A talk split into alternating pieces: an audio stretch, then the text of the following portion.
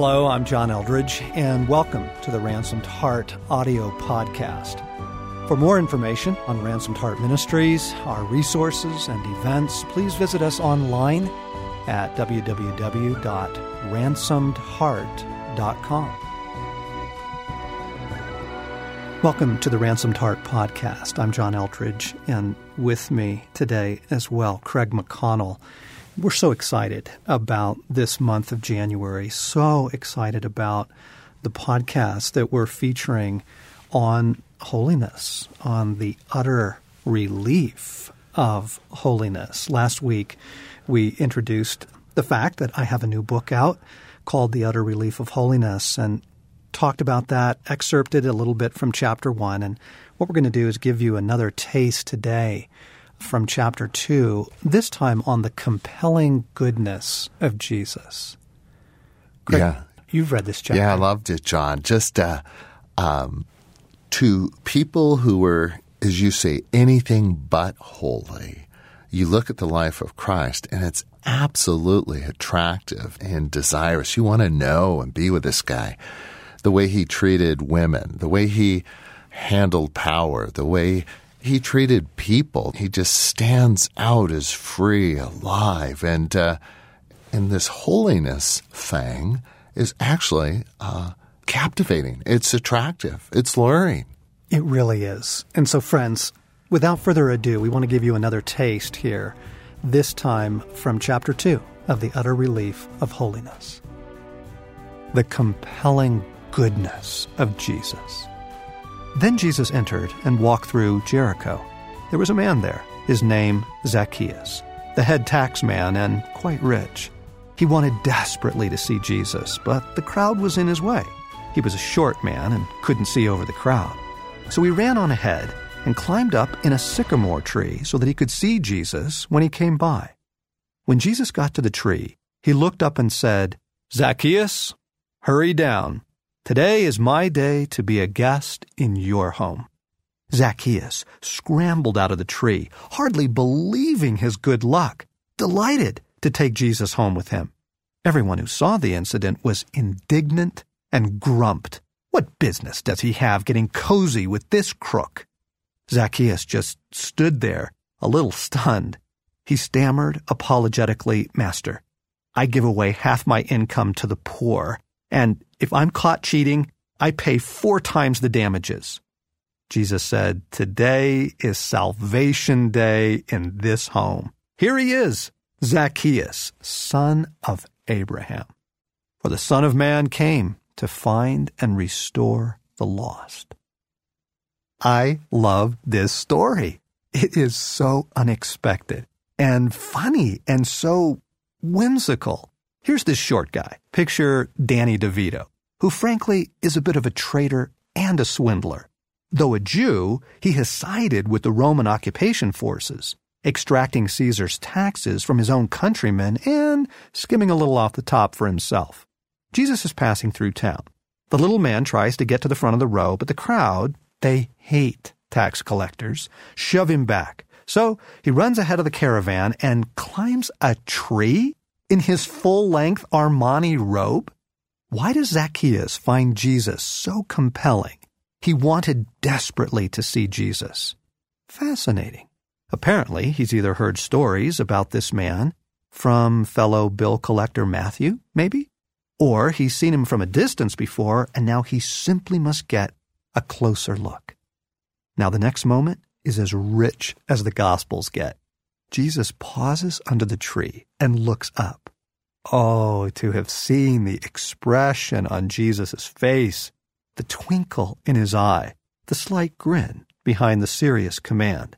He knows what this is going to do to the little pirate's world. Come on down, Zacchaeus. How did he know his name?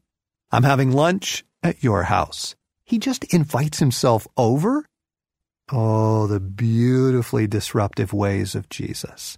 Disruptive both for the crowd, what business does he have getting cozy with this crook? And for the little extortionist, too. Zacchaeus' reaction is so utterly extravagant we never see it coming. I give away half my savings to the poor. What? Have you been around money people much? let me remind you that it is a fool and his money who are soon parted. The rich and clever are never separated from theirs. And when they do give way to a philanthropic urge, they are always certain to get a tax deduction. On the spot, Zacchaeus cuts his lifestyle, his portfolio, and his retirement in half? And then he goes on to promise a total change of life? Wow. There was, obviously, something about Jesus, some wonderful quality that compelled people to want to be good. And this is where we must begin our search for holiness, not with pressure, nor with shame or command. The only lasting change is the kind that seized Zacchaeus. And this comes by way of Jesus. So the best thing we can do is push our way to the front of the crowd or scale a tree and have a closer look ourselves. Now, for a far fuller encounter with Jesus, you'll want to read Beautiful Outlaw. There, I have an entire book to unveil what we only have a chapter for here. This is the glance from the sycamore. That is having Jesus over to spend a few weeks at your house. Here's something I think most people have never seen before. This moment takes place on Easter morning. Jesus of Nazareth has been systematically tortured and then hung by his hands and feet from timbers. He died, and his body quickly laid in a borrowed tomb. But early Sunday morning, the event that changed the history of mankind took place without a single witness. Jesus was raised from the dead. If it were you, whom would you want to show yourself to first? Part of me says, those religious bullies, the oppressors of my people, the ones who sent me to my death. That'll shock the hell out of them, which is, of course, exactly what needs shocking out of them. His closest friends come to mind. They're devastated. Wouldn't you rush to share the good news? And then I think, no, it would be best to show myself to the crowds still in the city. This is the moment of moments to get conversions rolling, to start the revolution that will be called Christianity. And of course, there is my mother. She is heartbroken. Whom does Jesus choose? He appears first and privately to Mary Magdalene. No one yet knew from the scripture that he had to rise from the dead. The disciples then went back home, but Mary stood outside the tomb weeping. As she wept, she knelt to look into the tomb and saw two angels sitting there dressed in white, one at the head, the other at the foot of where Jesus' body had been laid. They said to her, Woman, why do you weep? They took my master, she said, and I don't know where they've put him. After she said this, she turned away and saw Jesus standing there, but she didn't recognize him. Jesus spoke to her, Woman, why do you weep? Who are you looking for? She, thinking he was the gardener, said, Mister, if you took him, tell me where you put him so I can care for him. And Jesus said, Mary. So much, so very much spoken in just one word, her name, Mary. This is an incredibly beautiful scene. There must have been something particularly sweet and deep in their relationship for Jesus to have chosen her as the first person he wanted to speak to after coming back to life. And it is this Jesus' ability to have intimate relationships with single women that is really striking. His capacity to engage the opposite sex with absolute integrity and utter fearlessness is incredible. We've had presidents who couldn't be trusted on this front for two minutes. It has been the snare of many a pastor as well. And as a result, there is a good deal of fear and awkwardness between men and women who are not married to each other, especially in the church. But Jesus is showing that it needn't even be an issue? Wow. His entourage includes a number of women traveling with him, very, very unusual in that day. Prostitutes throw themselves at his feet. And how about the story of his encounter with the single woman whom he meets by a well? I love that story. She is, shall we say, not exactly strict with her sexual boundaries. Jesus engages her in conversation, which is in itself a shocking move. No rabbi would ever have done this? She's suspicious, defensive, and then, well, she seems to think that Jesus has something else in mind. He senses the shift and says to her, Go call your husband and come back. She replies that she has no husband, which is technically true, though she has had five and is currently living with a man. Why does she hide this information? This is a scandalous scene. And I love Jesus' integrity. He is neither seduced nor frightened. He continues to pursue her heart and eventually wins her to the kingdom of God. We are witnessing something here that goes beyond good behavior. This genuine holiness is flowing from deep within. Jesus is saturated with it. Power. And then there is the question of how a man handles power fame, popularity, influence. As I mentioned, the Gospels begin not with Jesus, but with his cousin John the Baptist. It is John who gets the revival rolling. And then Jesus' ministry begins to take hold and quickly overtakes and surpasses John's, which is, of course, the very thing John wanted to happen. But it's an awkward moment. Watch how Jesus handles it in an overlooked passage from the fourth gospel. Jesus realized that the Pharisees were keeping count of the baptisms that he and John performed, although his disciples, not Jesus, did the actual baptizing. They had posted the score that Jesus was ahead turning him and John into rivals in the eyes of the people. And so Jesus left the Judean countryside and went back to Galilee. He just up and leaves? Right when his movement is gaining momentum? This is classic Jesus. As soon as popularity surges in one town, Jesus leaves and heads someplace that is three or four days' journey away.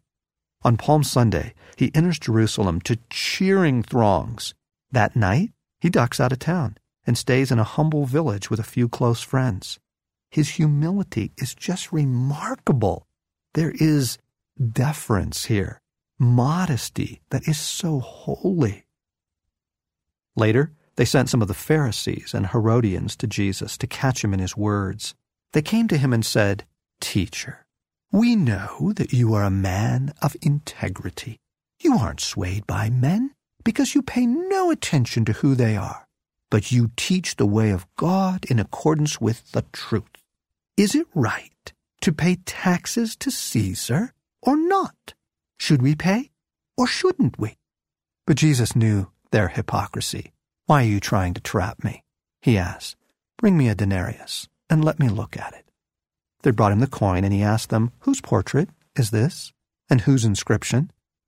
Caesar's, they replied.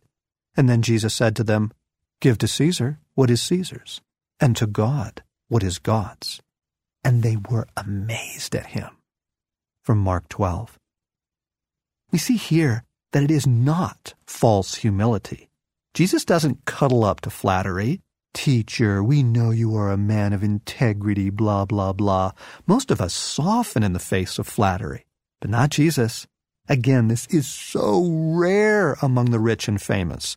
Most leaders surround themselves with people who flatter them. When Jesus had called the twelve together, he gave them power and authority to drive out all demons and to cure diseases, and he sent them out to preach the kingdom of God and to heal the sick. So they went out and went from village to village, preaching the gospel and healing people everywhere. From Luke 9. Now, this is absolutely extraordinary. Jesus has no need to be the center of the action. He sends his friends out to do the very things he does. He gives them a major role in his campaign. You go do it. Do everything you see me doing. This is humble and this is extraordinarily generous. Jesus is absolutely open handed with his kingdom. There is no need for the whole thing to always be about him. He is absolutely delighted to share his kingdom with us. He later says, don't be afraid, little ones. Your Father is delighted to give you the kingdom. Most men get power and then crave more. As their stars rise, they can't bear to have others in the spotlight. They typically abuse the power they have, and in the end, it winds up crushing them and everyone around them. You recall the expression power corrupts and absolute power corrupts absolutely? It was a lesson learned through the long, soiled history of men and power. But then we have Jesus, who walks right through the snares as if they weren't even there, handling immense power with casual grace. People. But far and above the most revealing aspect of anyone's character is how he handles people. Friends, I hope you understand this. The way a person handles others is the acid test of his true nature. How is Jesus with people? What's he like to be around? One day, children were brought to Jesus in the hope that he would lay his hands on them and pray over them. The disciples shooed them off, but Jesus intervened. Let the children alone. Don't prevent them from coming to me. God's kingdom is made up of people like these. After laying his hands on them, he left. A simple story, very Sunday school, but we've made a precious moment out of it and thus miss both the reality and the beauty. Our church held a meeting last week, and apparently childcare wasn't available because the little ones were dashing up and down the halls and, once in a while, in and through the middle of the gathering. Now, most people tried to put a good face on it, but after several interruptions, you could feel the irritation. The mood shifted from, how cute, at the first interruption to, that's enough of that at the third to, little nuisance, where are your parents by romp number five. I indulged in the irritation myself. This is at the core of human nature, this thing in us that growls, do not mess with my program. Do not get in my way. If you aren't aware of how deep this runs in you, how do you feel when people cut in line at the market or the movies, cut you off on the highway, make it difficult for you to get your job done, or make it impossible for you to get some sleep? What angers us is almost always some version of, you are making my life even harder than it already is. Get out of the way. Not Jesus. He welcomes intrusion. In Luke's version of the story, the disciples succeed in shooing off both the parents and the tykes, but Jesus called them back. Later, Jesus passes two blind men on the road. They create a ruckus in order to get his attention. His handlers try to shut them up, but Jesus stops what he's doing and gives them his undivided attention. Do you recall the wedding at Cana? where he turned water into wine? By Jesus' own words, it is clear that he had not intended to reveal himself at the time in that way. But his mom asked, and the groom was in a tight spot, and the party would have died far too soon, so he does it anyway, to the tune of 180 gallons of wine. He is such an immensely gracious person. I love him for that. I yearn to be like that. Meanwhile, in Capernaum, there was a certain official from the king's court whose son was sick. When he heard that Jesus had come from Judea to Galilee, he went and asked that he come down and heal his son, who was on the brink of death. Jesus put him off. Unless you people are dazzled by a miracle, you refuse to believe. But the court official wouldn't be put off. Come down, it's life or death for my son. Jesus simply replied, Go home. Your son lives. On his way back, his servants intercepted him and announced, Your son lives! He asked them what time he began to get better, and they said, The fever broke yesterday afternoon at one o'clock. And the father knew that it was at that very moment that Jesus had said, Your son lives. From John chapter 4. What we see here is his kindness in spite of the fact that people don't get him or the purpose of his coming. They aren't putting their lives in his hands. They're hoping for some help, and that's it. Jesus is clearly grieved by the fact that these people continue to ask for miracles, but have no intention of becoming his followers. And yet, he heals for them anyway. His immense goodness is what captures me. He is, after all, the one who said, Love your enemies and pray for those who persecute you. He's probably the only one who's ever done it consistently. On and on the stories go. Denied and abandoned by Peter, Jesus doesn't even hold it against him. Tortured mercilessly, he says, Forgive them, Father. They don't know what they're doing. Look, I think I can get around eventually to forgiving people, so long as they ask me to, apologize, and seem genuinely sorry. But Jesus, He forgives His executors before there's even a hint of remorse. Wouldn't you love to live like that?